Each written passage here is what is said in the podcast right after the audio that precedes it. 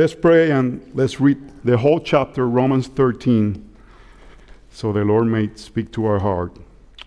Lord, we come to you understanding that you are an omnipresent God. You are everywhere, but you have decided that when your people gather, your presence will be manifested in a way that you will encourage our hearts, bring conviction of sin, bring us together to you as you bring your church together.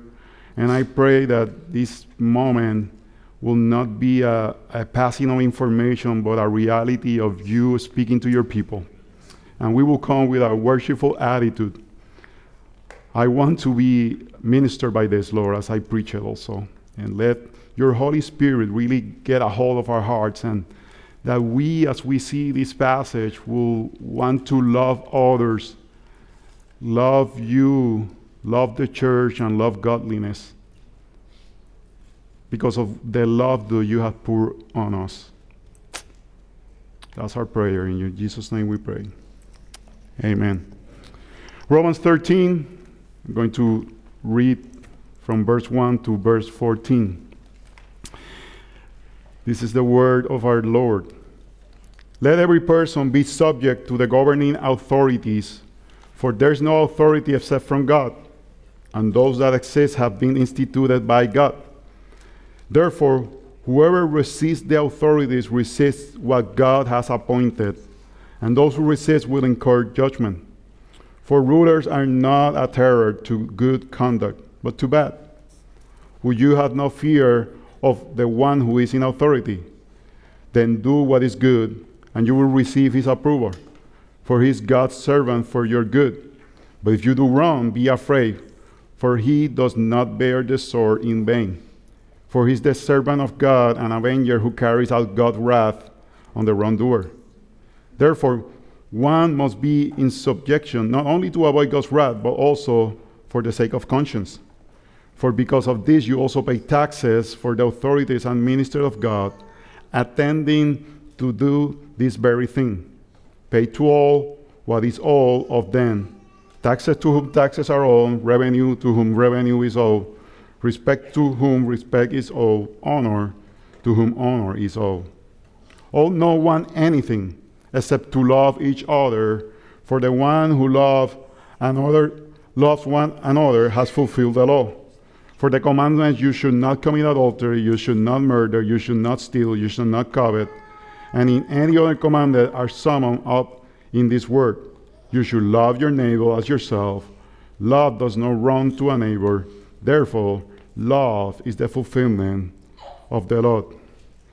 Besides this, and, and I, I want to make a, a, a point here, maybe a, a translation can can, can say, do all this, is, is, is, is connecting to the rest of the passage because, because of what we are about to read, we can do everything that has been told before us. Besides, you know the time, that the hour has come for you to wake from sleep. For salvation is nearer to us now than when we were when we first believed. The night is far gone, the day is at hand. So then let's, let, let us cast off the works of darkness and put on the armor of light. Let us walk properly as in the daytime, not in orgies and drunkenness, not in sexual immorality and sensuality, not in quarreling and jealousy, but put on the Lord Jesus Christ and make no provision for the flesh to gratify his desires.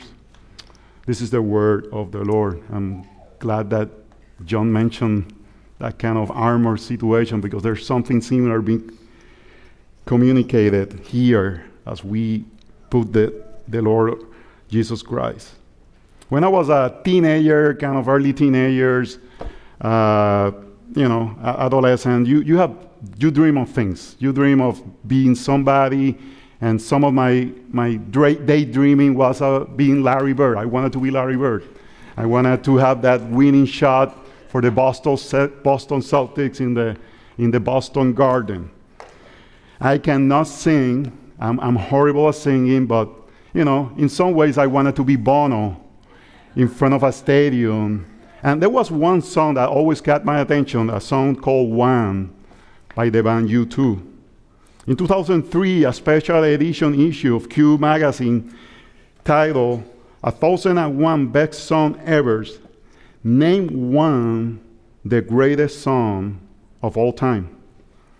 During a show in his own hometown on December 31, 1989, Bono took a minute to air his band Dirty Laundry. And I'm not trying here to say Bono is a Christian, not a Christian. That's a controversy in itself, like people, he was in the cover of Christianity Today.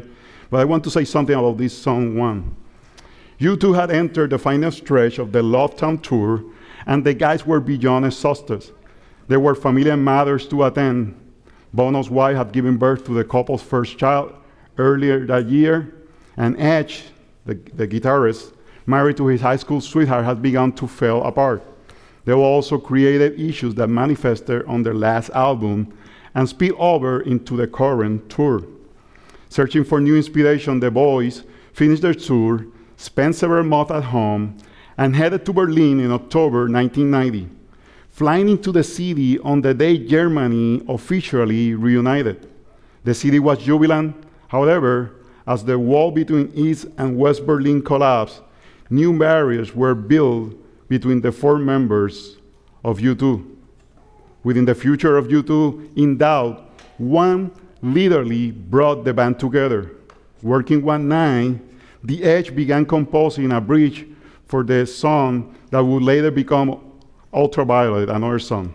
He struck out some minor chords on the piano. They came up with a major key resolution. When he switched to acoustic guitar and started playing the sections one after the other, a new song was born. The other bandmates joined in with Bono improvising some lyrics. Within minutes, the framework of For One was completed. One gets to the heart of relationship. Each verses raise new question. Are you feeling better? Did I let you down? Have you come here for forgiveness? Without offering any responses in return, keep your things deliberately vague. To do that, you'll need to turn off airplane Siri is going crazy here. Shut up, Siri. I, forget, be quiet. I forget that. That's lost in translation. That be quiet, shut up kind of situation. Be quiet, Siri. that get lost in translation. That's another story for another time.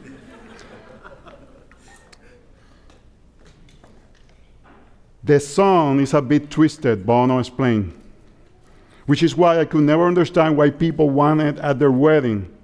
This is not a song about love, it's a song about the resignation of the failing of relationship. But U2 didn't break up. They, took, they tied up a few loose ends in Berlin, flew back to Dublin, and finishing their our album Achtung Baby, which reinvented the band's sound, image, and oh, audience. I took the chance of reading in English, which is not my strength. this song is about false unity. It's about manipulating love to force people to false unity, to using phrases that will make you feel guilty to be able to relate with somebody on their own terms. It's a type of relationship. You can relate to me only if you relate in my way.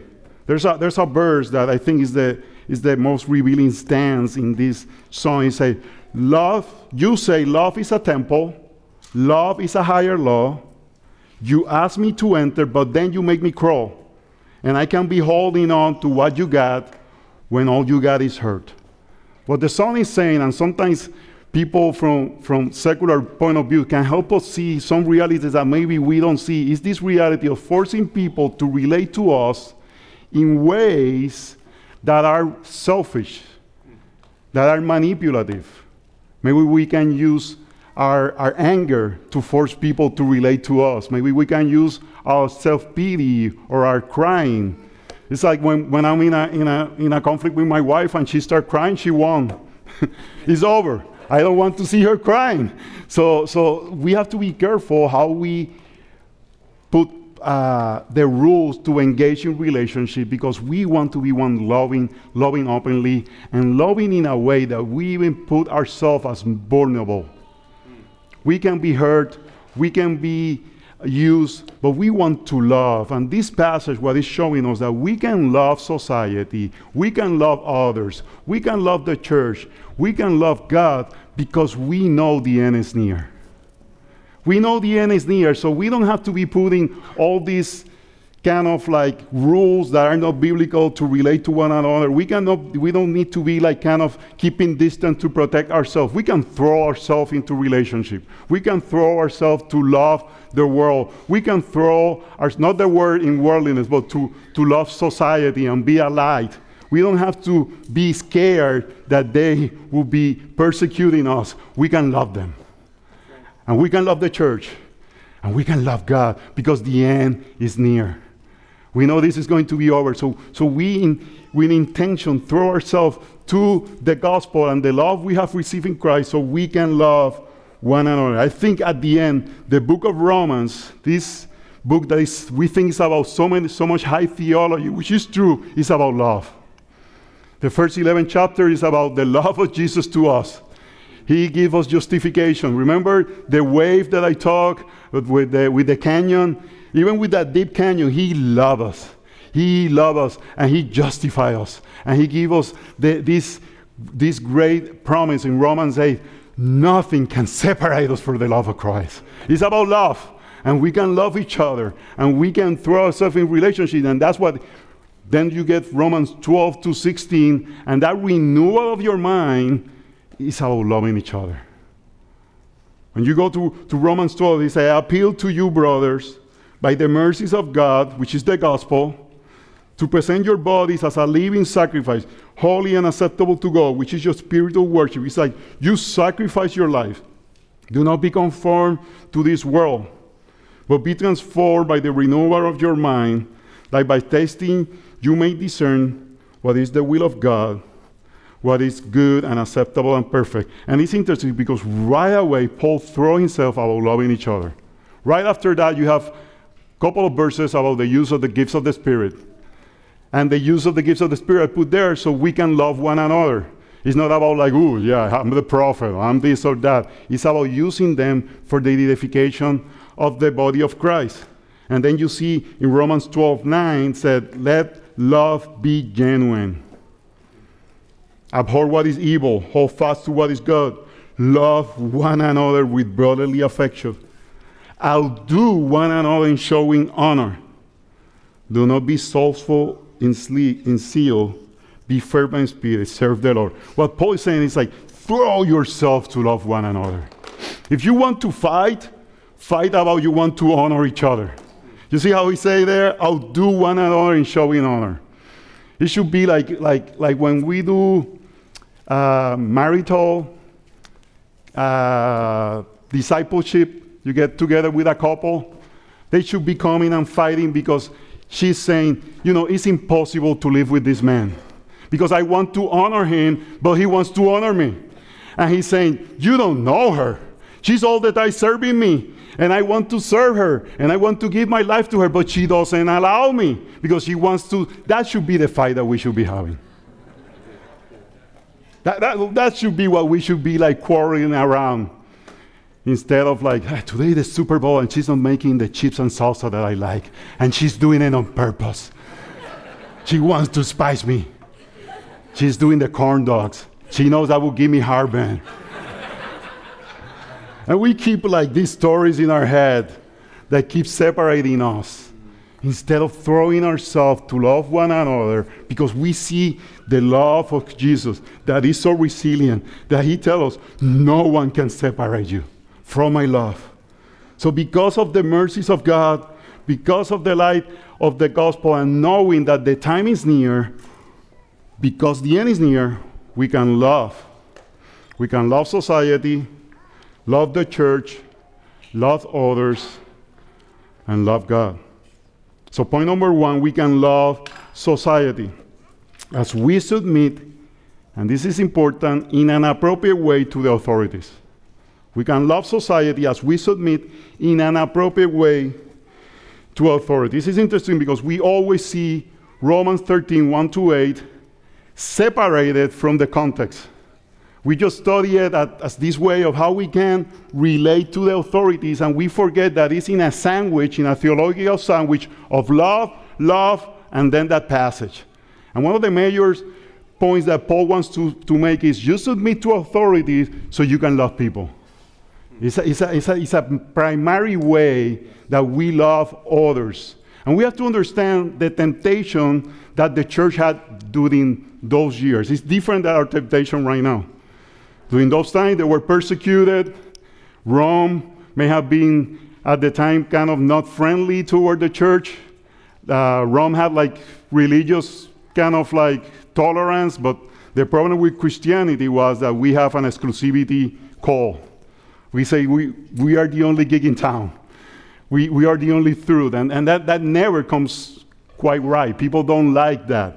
People will be fine. We say, yeah, yeah, worship your way.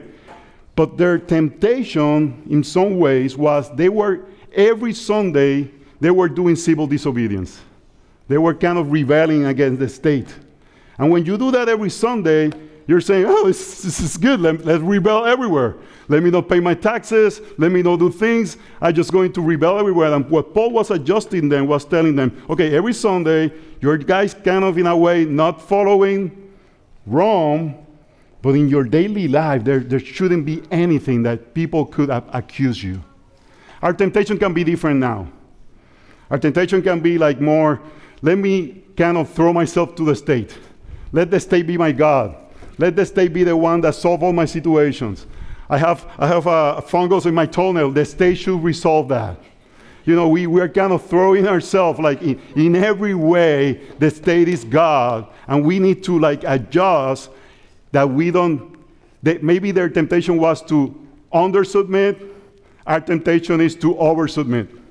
But we still have to submit in appropriate ways so people can see that we love them. That we love God as we submit to the authorities in an appropriate way. You guys with me? Yes. 13.1. Let every person, not some person, let every person be subject to the government authorities, for there's no authority except from God, and those that exist have been instituted by God. The, the principle is clear. Any authority in life is from God, and we need to appropriately identify authorities and see that submitting to them is submitting to God. The, the important thing here is understand okay, what authorities God has, but I think primarily families, number one. It's a pre political institution. God created family before the institution of politics or the state. So that's a very important uh, authority situation. Then you have the church, and then you have the state, and you have to be careful when the state can encroach in the, in the church or the family, and we have to be careful when the church can encroach. Encroach is a good word. Mm-hmm. Into, into the, the, the family, we, that relationship, we always have to be careful how those things relate, but we are people under authorities. And we have to be, be careful. When we are submitting appropriately, we're submitting to God. And I want to say things to 18 years old and younger. 18 years old is not a magical age. That's, I'm, I'm coming as a, as, a, as a Hispanic. And there's some cultural things. Your pastor like to say cultural imaginary. Uh, we are not going to talk about that here. But sometimes the culture, there are things that we take for granted.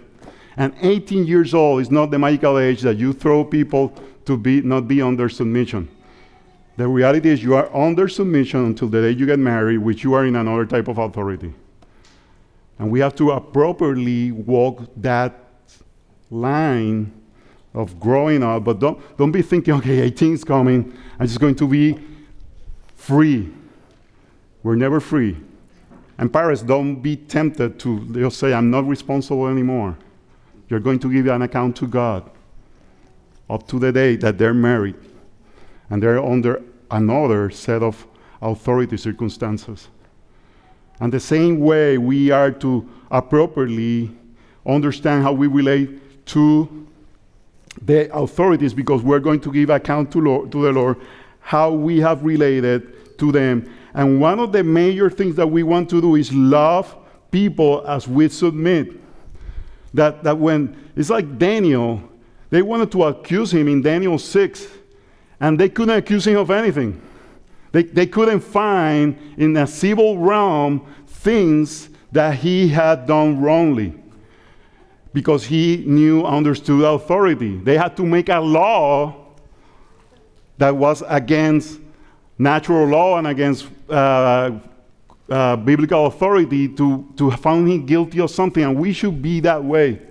We should be the ones that people should point at us and say, well, they're blameless in the way they drive, they pay their taxes, the way they, they relate to, pol- to police authorities. Thank you for all the policemen in, in this church that serve so well our, our county. And, so we want to be the ones always being an example that we relate appropriately, even as we speak, pray for our governors, even if they're not in line with our thinking. We, we, the way we talk about our president should be honorable, even if we are not in favor of his policies, and we should pray for him and show honor to him. And we have to be careful what programs we watch, the way they talk and relate, because those things will start having an effect on our hearts. And people should see I disagree with the ideas, I give honor to the authority. That's very hard. I, I, I had to stop listening to some commentators because, oh, it was doing something on my heart. It was, I was like ready, you know. the Puerto Rican in me was coming out, you know, we're fighters. And uh, I was ready. And at some point, there, there, was a bureaucrat, I'm not going to name it, that I think I, I say to somebody, I'm willing to give my, my clerical, you know, uh, license. If I see that guy, I, I'm going after him. And I had to repent from that because that was like brewing in my heart because I was not in agreement with him and I was attacking the image of God in him instead of the ideas and, and, and what first Timothy chapter 2 to honor and pray for them in an appropriate way. Verse 5 says, Therefore, one must be in subjection not only to avoid God's wrath, but for the sake of conscience. Paul, what Paul is saying is, we, we're not doing this because we know that God will judge those who don't submit. It's because you have informed your mind, your soul with right theology, and that has come with the fruit of saying, as I submit to these people, I submit to God, and I show love of the gospel. Amen. So in this polarized world, and believe me, I have very strong ideas. My friends know I have very strong ideas. We, we need to pray that, that appropriately, love is not this that we throw through. We hold truth. We don't believe lies. We don't let lies uh, that they're trying to tell us to say, okay, that's okay, we have to love them. It's okay. We, no, no, no. But our heart is in the, heart in the right place. As we interact with some of these ideas as we in, in, in, in, social media. You know, it's so easy to talk about people that you don't know. We, we get in this little kind of like safe haven of similar ideas, backing of ideas, and we start attacking ideas and we forget that we're attacking sometimes the way we say it. It's right to attack ideas, not right to attack the image of God in people. So we're going to start firm. We believe marriage is between a man and a woman. We, be we believe that you're born a man, you're a man, you're born a, a woman, you're a woman. We're not going to be apologetical about that. We don't have to say it with caveats. But we don't say like somebody just hit you in the face. Good. We say it with, with love. And we say knowing that we respect the authorities up to the point that they're doing what they're called to do brothers and sisters, because the end is near, we can love and we can love society, love the church, love one another, love others, love God. Point number two, we love when we love others. So here you see this Paul move from Romans chapter 12, loving to this call to submit to authorities, and he goes again to loving. So he clearly is saying, as you submit to authorities, you are doing it out of love. You, you, you are not doing it, you don't, you don't want to be, you know, uh, you don't want to be like Mr. Fox or Mr. CNN. You know, you, you, you don't want to be right, right, right. We want to have the truth, but we want to do it in love. So after he moves from this exhortation of submit, and he says that we should know all taxes to the state, and I know that's hard for some people. He's saying that what we always love. It's, it's interesting that the, the, the, the, the, the, the play of words that Paul is using. He's saying, don't owe taxes, but this is what you owe. Verse 8 Owe no one anything except to love each other.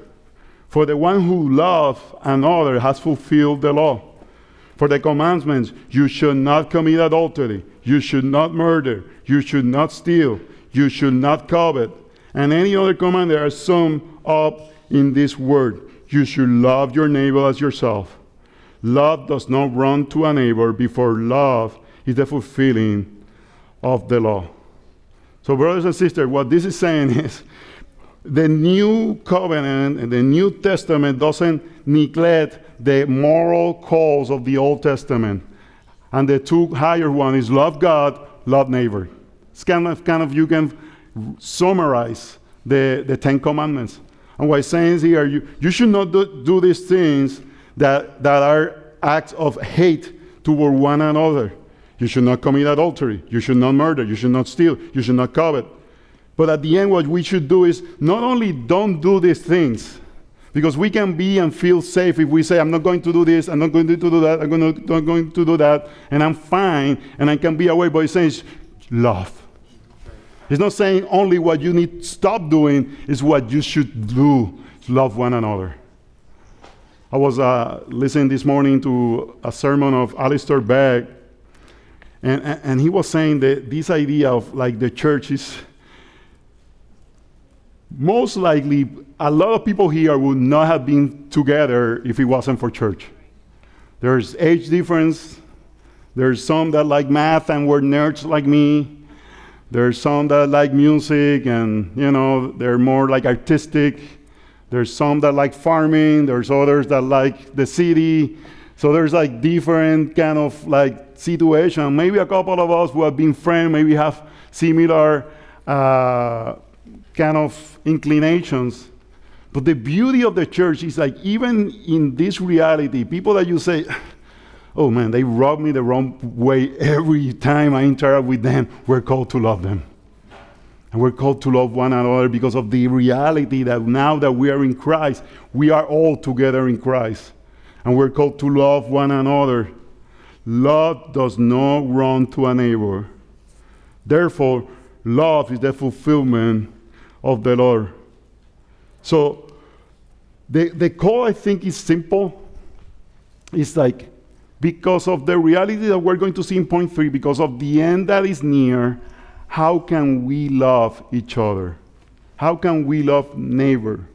And I think one of the things that stop us from loving others is this fear that we have that people will take advantage of us, that people will hurt us. Maybe we had experiences in the past, we opened each other and we were stabbed in the back or somebody didn't, they took advantage.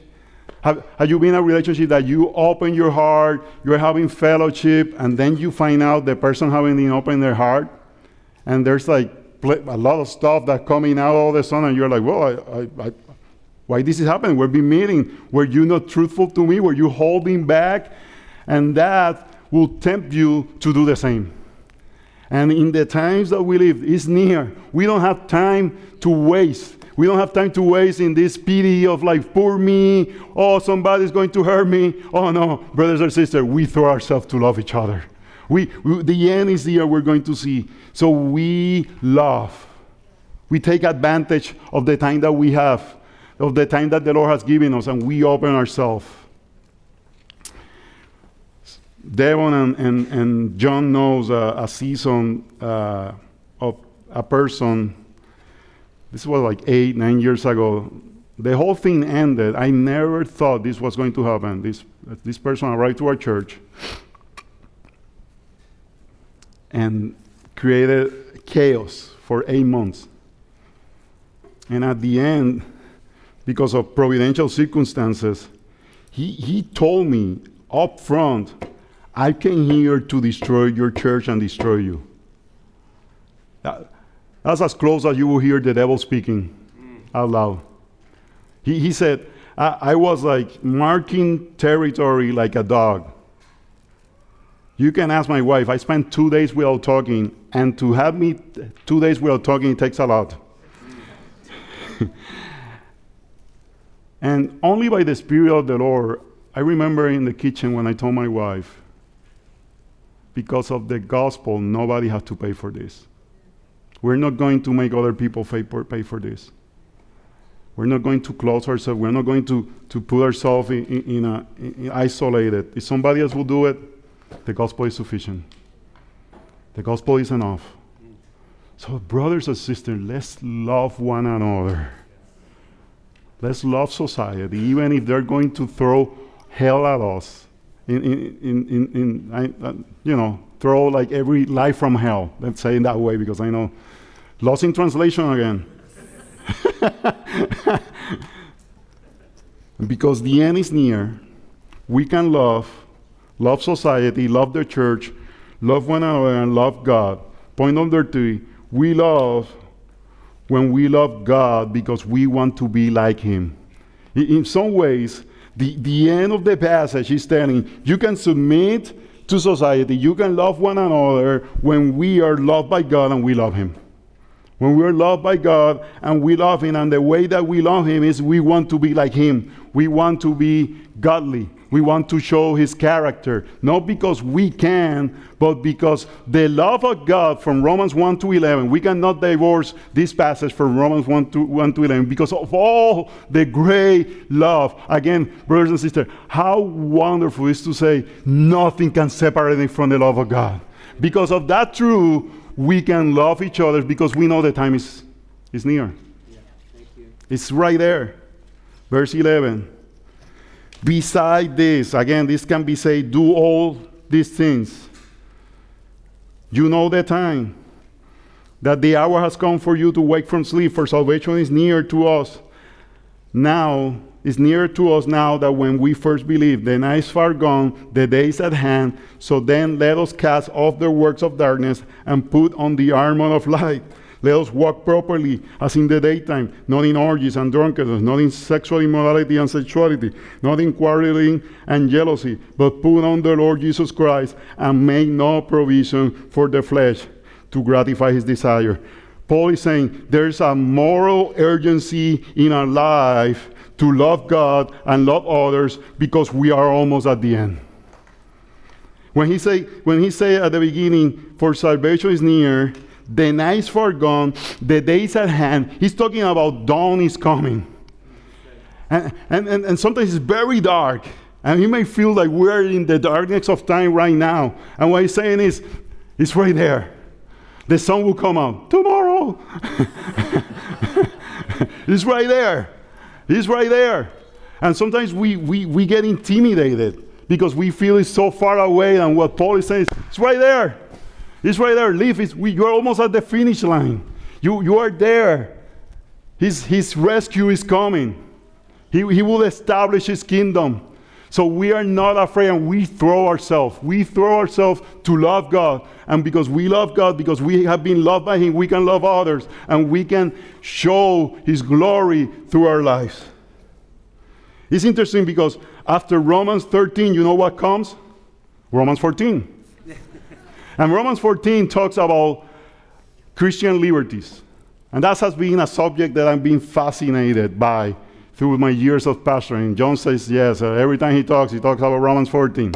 I got a friend that gave me a T-shirt, Romans 14, because I, all at the time I talk, I think we, we, I think we live every day in Romans 14, in the day-to-day of the Christian liberties. But it's interesting. Before we go to Christian liberties, which we like a lot, because we think it's permission to do what I want, and we take it away, Paul is saying things that are not up to liberty. He's saying things that these are not negotiable. These are things that every believer have to do. And again, he's saying all this when we move to Christian liberties in the context of loving one another. So we use our Christian liberties not to do what I want, but to love one another. And we're willing to give away our Christian liberties because we love other people. And we want to, we don't want to say, no, this is my liberty, don't touch it. I'm willing to give it. If this is a stumbling block for you, I'm willing to give it. But before he moves there, he wants to make sure, don't get confused. And I think we live in this time now that everything is Christian liberty. Because everything is legalism. Well, if the pastor is, is a legalistic. And we have moved maybe from legalistic to like licentious. Clear sinful conduct, we're not willing to point it out because the worst thing that people, the worst thing that can tell you right now is either you're a racist or you're a legalist. And that's something that we don't want to touch. But there's certain things that the Bible tells us. If you love Jesus, this is how you behave. This is showing your life. And if you're not doing it because you love Jesus, you won't start working in them. You don't put it away from later. Because of the love of, of God toward us, we love one another by showing godly character. And it's that we understand time. We're in the final days. We don't want to live in darkness, even we're in darkness, because we know the light will show up. And we don't want to be caught in darkness when the shy show up. And we want to be light in the middle of darkness. And I think one of the problems that we're having in society is that we're giving a strategy to keep youth around. And I, I, I, encourage so much you guys that you guys are doing a biblical way to raise youth with listening to, to sermons and, and not giving in to them. But right now, the strategy is let's allow them to be worldly to a point that doesn't look worldly. And you go to places and you're like, okay, this is how we're going to dress now. No, because it's legalistic if you say some of these things. And certain standards of moral conduct are being thrown away because of the excuse of legalism and because people don't understand we are almost at the end. There's an urgency. There's a sense that we love one another and we love Jesus so much that we want to be like Jesus. The day is at hand. Brothers and sisters, the best is yet to come. And we live so concentrated in living this life in the way that pleases us that we forget the best is the best is yet to come. I heard a pastor from Argentina say this, uh, this illustration. An old lady she, she knew she was near her death, went to her pastor to kind of give her like what she wanted to do in her funeral. And she chose certain songs, she chose certain passages, and she said, I want you guys to put a fork in my hand when I'm in the casket. Just put a fork there, and that I want everybody to see the fork.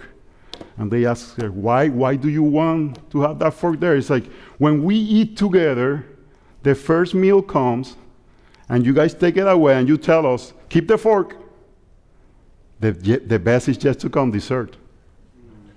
And I want everybody to know that the best, I'm now tasting the best. Holding to that fork. Enjoying what we kind of for, for some people, Dinner is formality. Get me to dessert. Get, get me to the good stuff. Oh, brothers and sisters, the night is far gone.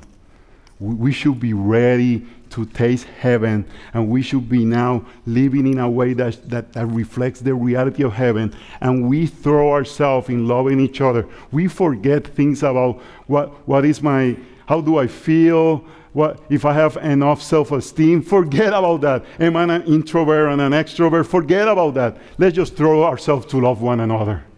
Let's just give our life to love society, to love one another because we love God more than anything. Because we have seen his glory and we know he's about to come. First Thessalonians chapter 4, and he talks here a lot about don't giving ourselves into drunkenness, uh, sexual immorality, sexuality, no quarrelsy, and not and jealousy. He's saying don't sin one another's in way that doesn't show love.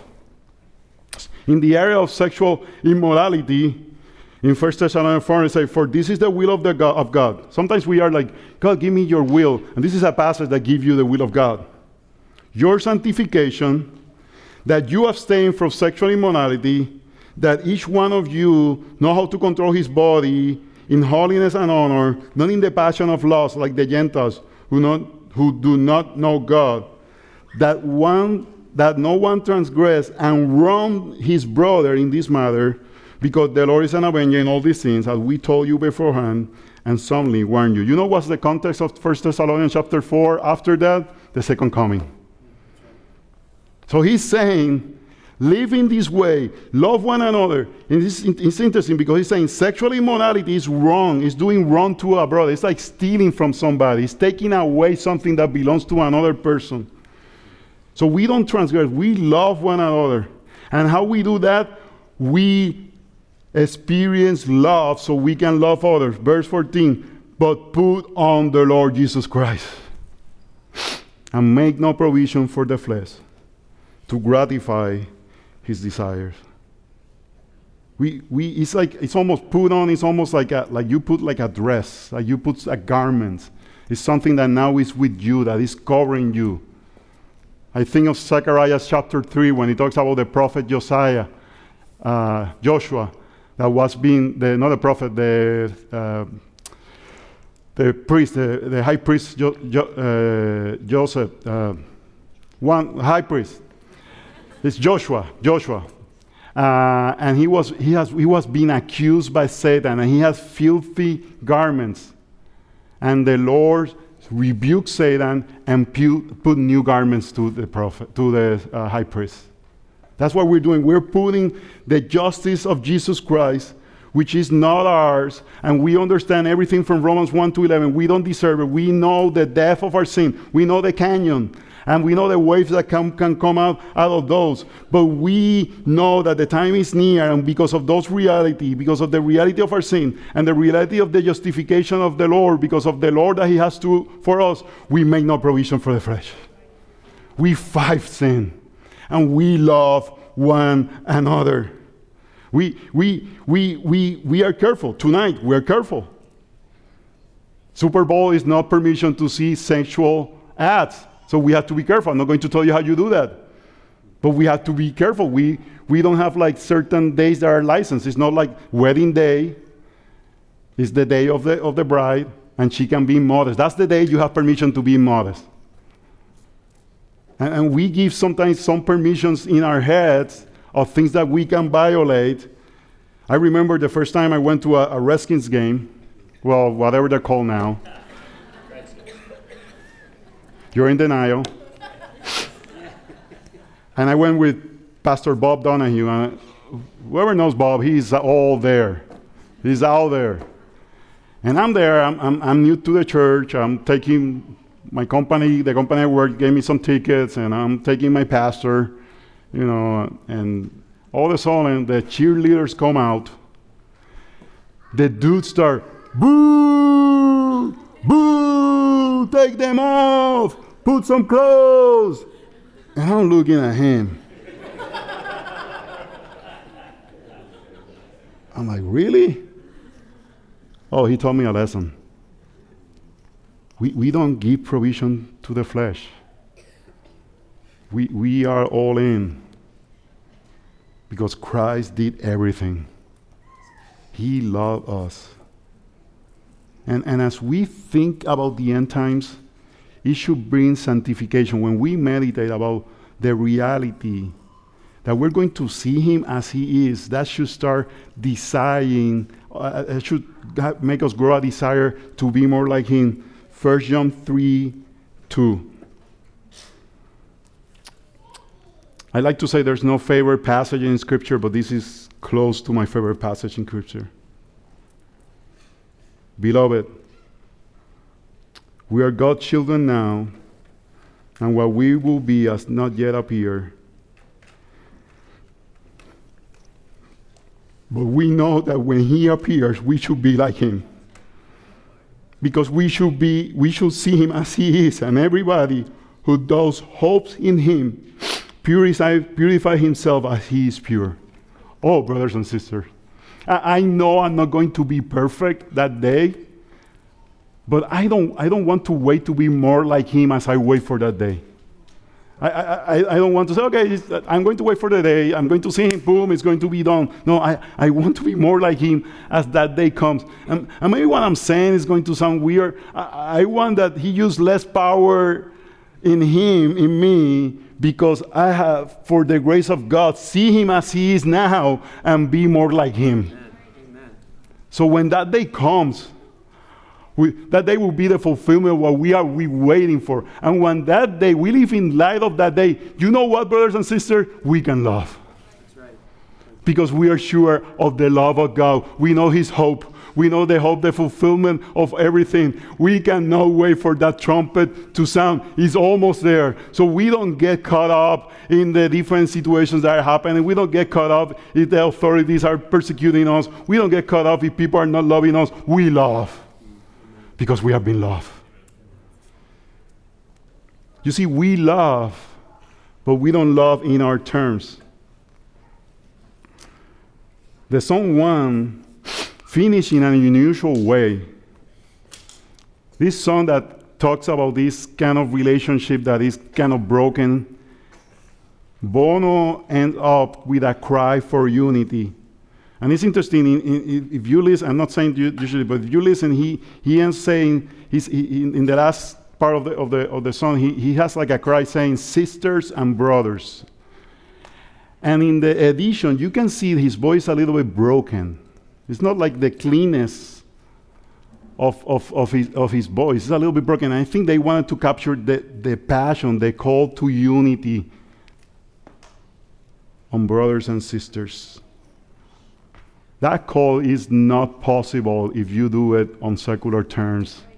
But we can be true brothers and sisters because we have been adopted by a lovely Father.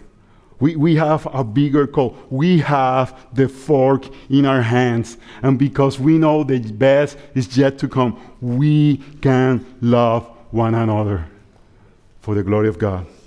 Let's pray. Oh Lord, you have loved us so much.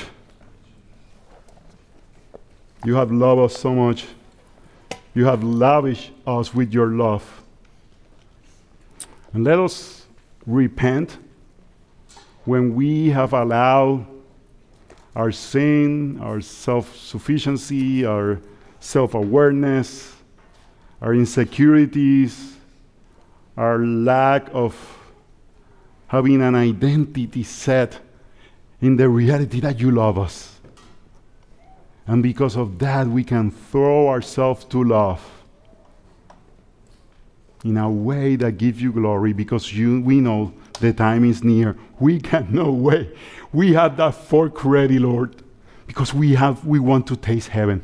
Let us be agents that help people see a glimpse of heaven through your work of sanctification of us for your glory.